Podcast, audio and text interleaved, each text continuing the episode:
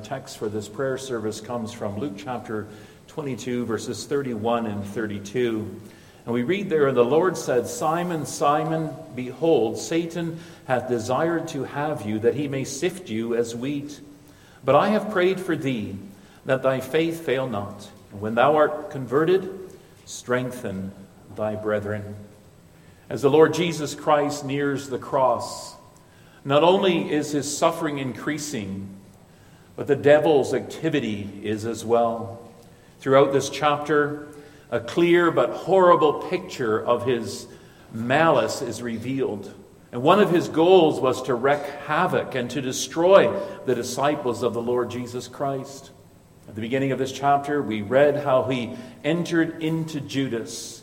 And Judas went to the chief priests and he covenanted with them. He made an agreement with them. And he promised to betray the Lord Jesus Christ. And not content with simply having the soul of the one who would be Christ's betrayer, we learn from our text that the devil was seeking to destroy Peter as well. You can be sure that the devil had set his sights upon each of the Lord's disciples, and he was seeking to cause all of them to fall. Later, Peter ironically would write Satan is a, a roaring lion, seeking whom he may devour. And Satan has a particular hatred, of course, for the people of God, and even more so for those who labor in the Lord's kingdom. Satan has made various attempts to destroy all godly people who are being useful in the Lord's work. We can be certain that we are not immune to his attacks either. He is a mighty and a terrible foe, who Peter would later call a roaring lion and that means, in and of ourselves, we are no match for him. And that's what we learn from the words of our Lord Jesus Christ himself in our text. But we also learn that we are not alone in the battle. That we can look to our Lord Jesus Christ who has gone before us into heaven. As our great advocate, he prays for us. And so let's consider these verses under the theme Christ's intercessory prayers for us. And my points are a little different, perhaps. I'm not sure if there was a bulletin, but I have for the first point Satan's attempts to destroy us are real. And secondly, Christ's prayers to save us are essential. Christ's intercessory prayers for us, Satan's attempts to destroy us are real, but Christ's prayers to save us are essential. We need Christ's intercessory prayers because Satan's attempts to attack us and destroy us are real. Simon, Simon, behold, Satan hath desired to have you that he may sift you as wheat. Do those words strike terror in your heart? Do they cause you to sit up in your seat and to take notice? Do these words they do they fill you with fear?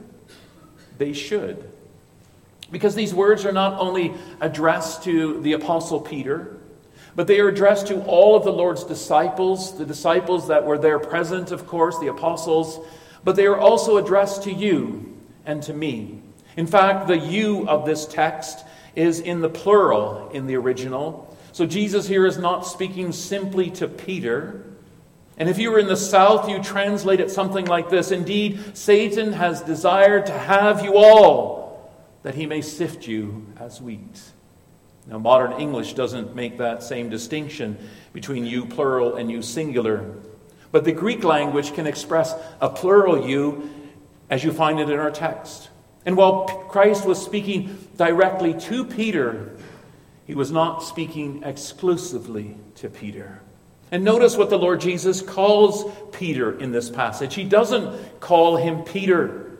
He doesn't even call him Simon Peter, as he often does, but instead he says, Simon, Simon. And you may remember that Peter's name before he came to Christ was simply Simon.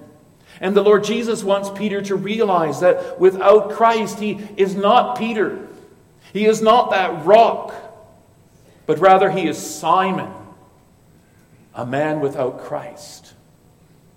And he draws attention to it by repeating it. And this is a tactic uh, uh, in the, in the Greek language Simon, Simon. Also in the Hebrew, if you want to draw attention to it, you repeat it as Isaiah does, for instance, when he says, Holy, holy, holy is the Lord of hosts. And here the Lord Jesus says, Simon, Simon, indeed, three times. Simon, Simon. He wants him to pay attention. And here the Lord Jesus is referring to the fact that Satan has made a request to tempt him.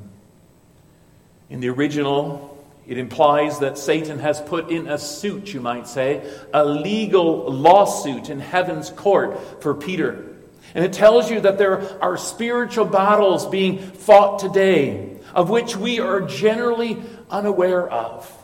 Once in a while, we get a glimpse in the scriptures into the reality of these battles, what is occurring in the spiritual realm. And at times we are allowed to look into this spiritual realm. Remember the time when Elisha's servants' eyes were opened. Remember how there were soldiers all around to capture Elisha. And Elisha was fearful. Or Elisha wasn't fearful, but his servant was fearful.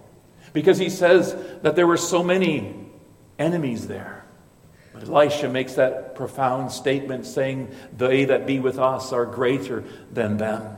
And his eyes were open, and he saw the, the legions of angels in the heavens who are ready to come to Elisha's defense. And we know another time when we get a glimpse into the spiritual realm is, is when Satan makes an appearance before God and, and, and he, he asks if he may put Job, God, God's righteous servant, to a test. And you remember that on that occasion, the Lord allowed Satan to do his destructive work, but would not allow him to take his life. But the reality is, is that usually we are unaware of these events occurring. And it's only on certain occasions that we, we get these glimpses and that's what's happening in our text here. The Lord Jesus is telling Peter and telling the rest of the disciples and telling us that Satan has asked for them. He has made a request for Peter and for the other disciples that he may sift them as wheat. Satan is busy today. He seeks the ruin of the Lord's people. He longs for their destruction. He hates believers who, who bear the image of Christ. And if you are a useful servant in the Lord's kingdom, you can be sure that He has His sights set upon you in particular. We do not see Him, but we do know He's present. You see, as Christians, we, often, we don't often think about the, the activity of the devil, do we? But he is a terrible foe. You remember, he's the one who brought sin into the world in the beginning. He's the one who was going to and fro on the earth, walking up and down upon it during the days of Job. He's the one whom our Lord calls the prince of this world, a murderer and a liar from the beginning. And John calls him an accuser. And Peter, as we've already said, calls him a roaring lion, seeking whom he may devour. The devil is the one who overthrew David and Peter and assaulted even Jesus himself. And our text tells us that the devil wanted to sift Peter as wheat. And what does that refer to? Well, you live in the prairies. And so you're familiar with the grain of wheat, perhaps. You know it grows on a stalk, and at the top there is a head of wheat in which you find the kernels and today, of course, we have large combines which, which go through the ripened fields to harvest the grain. But in the time of Christ, of course, they, these, this equipment was unavailable, and they, to, so the threshing of wheat was done in an entirely different way. The wheat was sheafed together in, in bundles, and then they were brought to the barnyard or to a place where there was a hard surface, perhaps a rock where the Mediterranean winds would blow upon it, and the kernels of wheat would be threshed out of the heads as it was beat upon that rock, and it was beaten with sticks and stones. And then there was that skin which surrounds the kernel, and the kernel with the skin was placed in a large sieve or screen, and the wheat was thrown into the air, and the winds, which often blew off the Mediterranean, would blow away the chaff. Well, combines today, at least when I farmed several years ago, they use a very similar approach, don't they? They have these large screens over which the threshed grain would travel, and the fans blow the chaff, and the chaff would blow away. Well, Satan has asked if he could put Peter along with the other disciples in this large sieve, and so that he could try them. He was making a claim, a claim for which there was lots of evidence, that Peter's confession was, was empty. It was like chaff. And when the winds of affliction and, and trouble would blow upon him, there would be nothing of substance left. It would all blow away in the wind. Nothing of value. And so Satan brings this accusation. Probably not unlike that which was brought concerning Job. Let me try him. There's no substance to this man. Let me try him, and you will see that he is as chaff, which will blow away in the wind. Give me a chance, but one chance, and I'll have him. Let me tempt him with violence against one of the servants of the high priest, and, and you will see how he will rely upon the sword to deliver him. Let me tempt him with his anger. Let me place him by Christ's side when Jesus is arrested, and I'm sure that he will run away because at heart he is a coward. Let me allow a lowly servant girl, not, not a, a, a, sergeant in the army, not some soldier, but let me get a servant girl to challenge him and to question him. And you will find that he will deny you, he will curse you, and he will swear because his faith is so weak, he will surely fall. The devil knew where Peter was most likely to fall. Satan has asked for you, that he may sift you as wheat. What did Peter think of this request? What did Peter think of this request?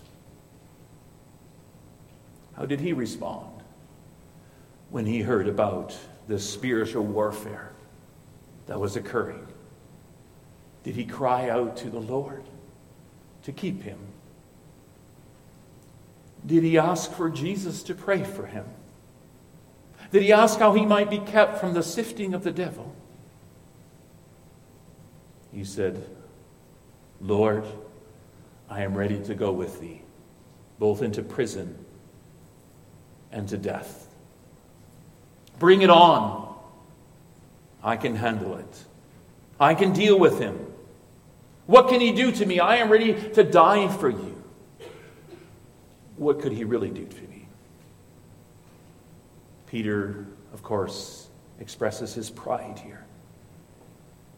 He, he, he didn't recognize his need for Christ's intercessory prayers. He was boastful. You can almost see the sad smile on the face of the Lord Jesus. Because the Lord Jesus knew that a life would be laid down, but it wouldn't be Peter. Here's Peter. But how often aren't we like Peter? You think you can stand in the face of temptation? Do you, do you at times put yourself in the place of temptation because you believe that you can stand? Do you place yourself in temptation thinking that you can handle the onslaughts of the wicked one? Do you, as a boyfriend or, or a girlfriend, do you tempt your, one another by placing yourself in, in compromising situations where you may be tempted to sin? Or older ones, do you ever let your thoughts dwell upon those issues that have stirred up bitterness in the past? and they stir up hatred in your heart. Do you pray, keep me from temptation? But then place yourself in temptation's way because you think you can stand? Are we any different than Peter? Thinking that we are strong when we are in fact very weak. Now, notice that we are to be on our guard, not only in the areas of our weaknesses, but in the areas of our strength. Because what was Peter's strength? Was Peter not a, a disciple who was bold and Was he not by nature courageous? Was he not full of energy? Of he was not afraid really. He doesn't convey any fear of anyone else. Did Peter not demonstrate this, this in his whole life? And where does Peter fall? He falls in that exact area where he thought he was the strongest. If it were Thomas who had whimpered away from the servant girl, we, we would have understood this. But Peter? So let us beware not only of our weaknesses, but also of our strengths. Because the area of our strength is the exact place where we think we can stand without God. We are more likely to acknowledge our weaknesses. We are more like, likely to cry it out to God because of our great need, because we are aware of our need.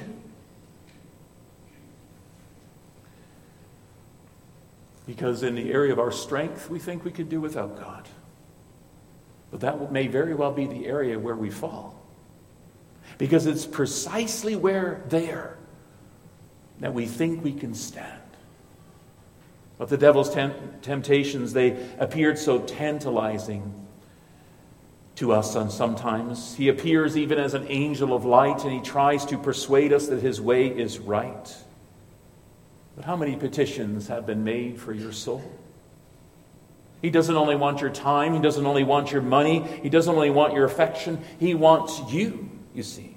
He wants you. Do you believe that Satan's temptations are real? We should flee from every appearance of, of evil, shouldn't we? So often we, we push the limits, don't we? Because we think, like Peter, that we can stand. And this perhaps is particularly a temptation of the, of the young people. And we ask the question of our parents and of our elders well, well, what's wrong with it? Maybe we should ask, well, what's right about it? Is it holy? Is it in accordance with the will of God? You see, so often we think we can juggle red hot coals of, of temptation without getting burned. And, and we, as Peter, we, we may even court sin. But let us recognize the wiles of the devil and run from every appearance of evil. Because Satan's attempts to destroy us are real. Because we know that Peter, in our text, while he boasts here, that in the end he fails miserably. Later that evening, the Lord Jesus said to his disciples, Pray that you enter not into temptation. And then he withdrew, remember, and prayed that the cup might pass from him. And, and what did the disciples do? What did Peter do? Did he stand with the Lord as he had boasted earlier that evening? No, he fell asleep. And Satan was gloating. I've got him now. And then we read of Christ's arrest in the garden. And while this passage tells us of Peter cutting off Malchus's ear, yet the other Gospels tell us that eventually they all fled, including Peter. And you can think of the devil as he gloats and he says, Ah, he shall never stand. And then we read of Peter's denial of the Lord Jesus when confronted by a servant girl of all things. And he says, I know not the man. And he denies his knowledge of Christ with cursing and with swearing. And Satan probably thought, now, now I have him. Now he's mine. Do you see how Satan's attempts to destroy us are real? And this shows us that Christ's prayers for us, as we see in the second point, are essential. Christ's prayers for us are essential. Jesus says, but. That's an interesting word, isn't it? We don't often pay attention to it, but it has profound significance not only in this place in the scripture, but in other places too. For instance, in Ephesians chapter 2, of course, where Paul describes how we were dead in trespasses and sins, and how that we, we walked according to the lust of our flesh, fulfilling the desires of the flesh and of the mind, and we're by nature children of wrath. And, and then it says in verse 4, but but God. But God who is rich in mercy. And here in our text, it says, But I have prayed for thee. You see, while Satan is the great accuser, the great adversary, we have a great advocate, the Lord Jesus Christ. And later that night, the Lord Jesus would be praying, filled with anguish in the Garden of Gethsemane, praying that the cup would pass from him. And being in agony, he prayed earnestly for himself, but we know also that he prayed for Peter. But I have prayed for thee. What a compassionate high priest. I have prayed for thee that thy faith fail not. You realize that Jesus made this statement when he was facing the reality of his own suffering. And this shows the love of Christ for, for Peter. That at the very time that he's under this enormous weight and he's suffering and he's beginning to feel the intensity of it, so that he, he, he cries to God, he prays for Peter. And here we see the great love of the Lord Jesus, not only for Peter, but for sinners. Here we see the great love of Christ. And he prays on the basis of what he was soon going to experience. And he was going to experience the full onslaught of the, of the wicked one. He was well aware that, that Peter would fall when he was tempted. He, in fact, warned him so that before the cock crows, thou shalt deny me thrice.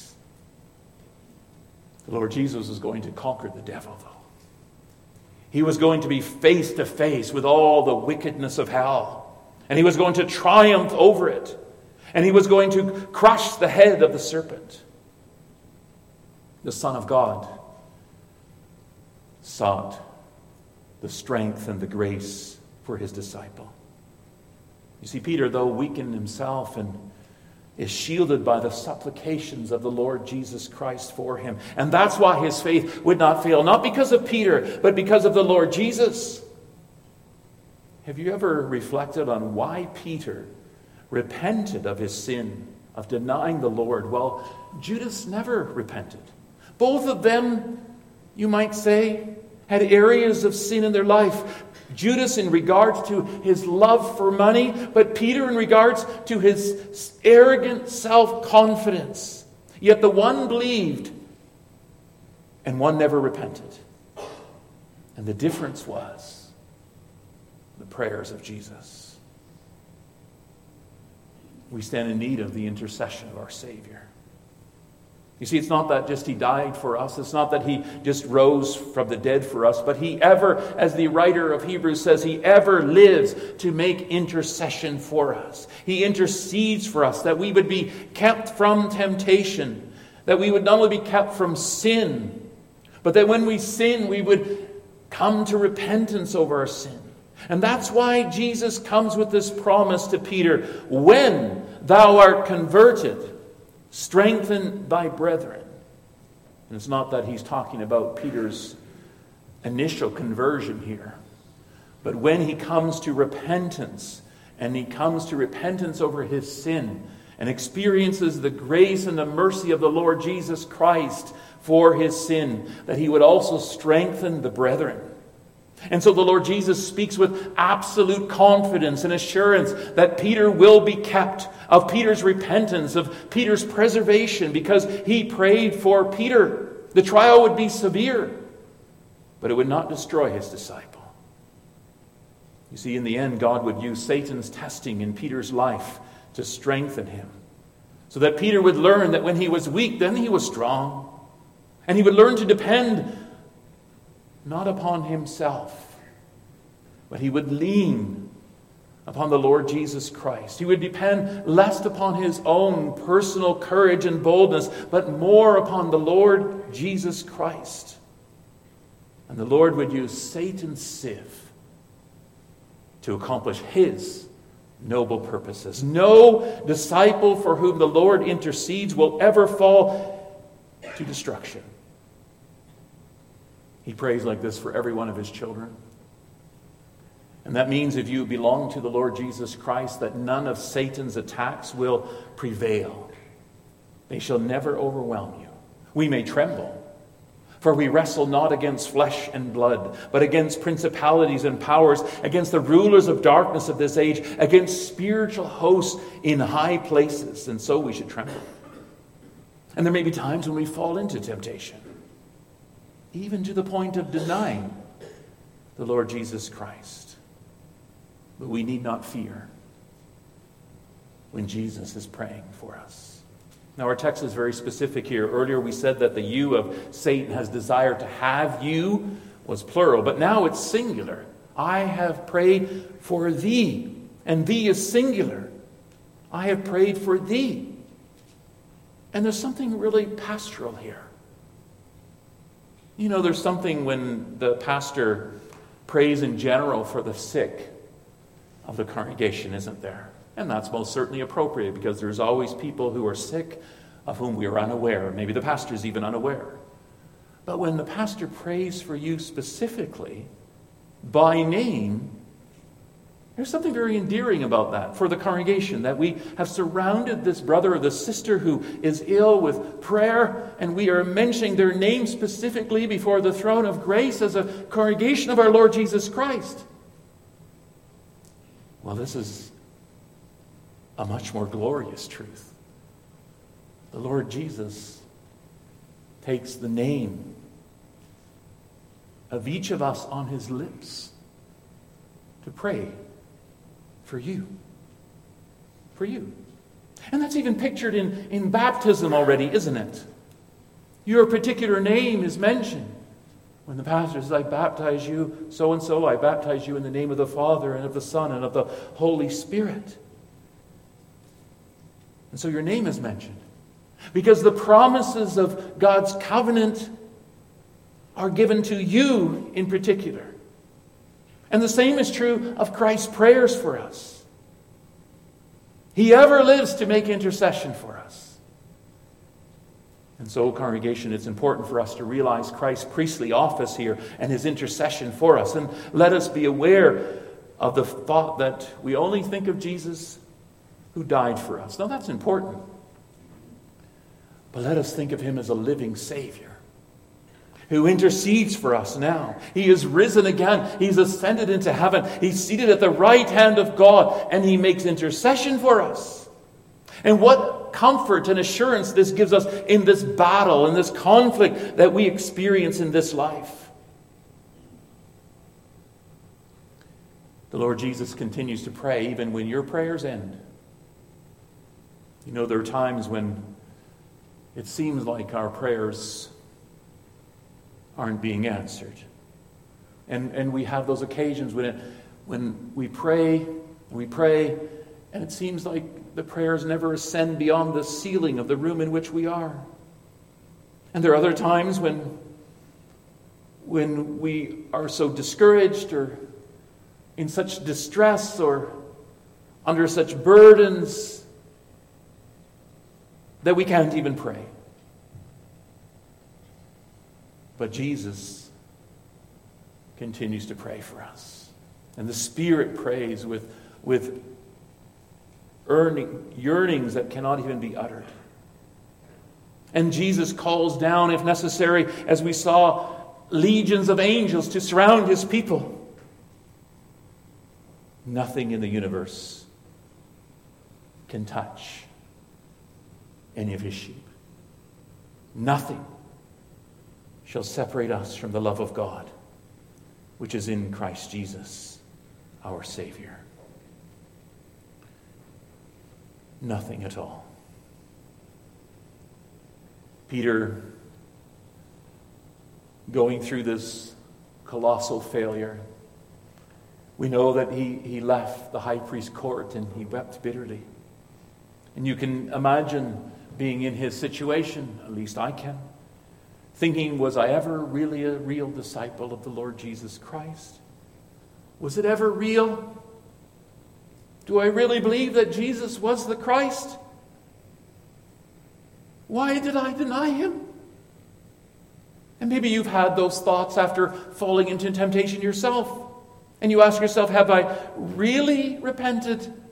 How could I commit such a sin and still believe that I am a believer? Then the words of the Lord Jesus Christ, no doubt rung in Peter's ears I have prayed for thee, Peter. I have prayed for thee. Doesn't the Lord Jesus show his compassion for sinners here? His love for sinners? To those who have fallen into sin here, do we not see something of the loveliness of the Lord Jesus Christ? He did this at the very time when soon he was going to face the very wrath of God because of our sin, because of Peter's sin. And the Lord Jesus also comes to us, doesn't he? He also comes to us. Have you ever turned to the Lord from your sin? Has his intercessory prayers led you to repentance over your sin? That's what it did in Peter's life, didn't it? Has he on occasion opened your eyes to the reality of your sin and you suddenly realize how, how evil and how wicked and how rebellious you are in your own heart and, and how weak and frail and prone to temptation that you are and how quick you are to, to sin? Well, here the Lord Jesus is instructing us that we can come to him because he's prayed for us. And as we close this sermon, let me remind you that we cannot even live one day without the intercessory prayers of our Lord Jesus Christ. Have you ever wondered why the Lord Jesus tied Peter's denial with the crowing of a rooster? You ever thought about that? What is the significance to the crowing of the rooster? Well, when do roosters crow? We don't live in this kind of society today. But I remember being in Guatemala several times and laying in bed in the compound there, and, and there there were chickens and roosters running all over the place. And every morning the roosters would crow, let me tell you. You don't need an alarm clock there because they would crow and crow and crow. Now put yourself in Peter's situation for a minute. They lived in an agricultural society. Every family had a few roosters and a few chickens around, I'm sure. And every morning, every morning, he would hear the rooster crow. And what purpose would that serve in Peter's life? It would remind him of this time. And it, not only of his failure, but he would remember the need of Christ's intercessory prayers in his life. He would remember the, the grace of his Savior that led him to repentance and restored him as a disciple and brought him into the ministry. The rest of his life, every morning, he'd be reminded of the, of the words of the Lord Jesus But I have prayed for thee, but I have prayed for thee, but I have prayed for thee. Maybe you can get an alarm clock. You can probably get on your cell phone today Maybe get a, maybe use a rooster. I'm sure there's a rooster crow sound on your cell phone, or, or get an alarm clock that crows as a rooster. And every morning, hear the rooster crow like Peter. It would be a good reminder. But I have prayed for thee. I have prayed for thee. All this reminds us of our hope and all of our confidence is truly in God. A mighty fortress is our God, a bulwark never failing, our helper, he amid the flood of mortal ills prevailing. For still our ancient foe, the devil, does seek to work us woe. His craft and power are great, and armed with cruel hate, on earth is not his equal. Did we, like Peter, in our own strength confide, our striving would be losing we're not the right man on our side, the man of God's own choosing. Dost ask who that may be? Christ Jesus, it is He. Lord Sabaoth, His name. From age to age the same, and He must win the battle. And though this world with devils filled should threaten to undo us, we will not fear. For God hath willed his truth to triumph through us. The prince of darkness, grim, we tremble not for him. His rage we can endure, for lo, his doom is sure. One little word shall fell him. Amen.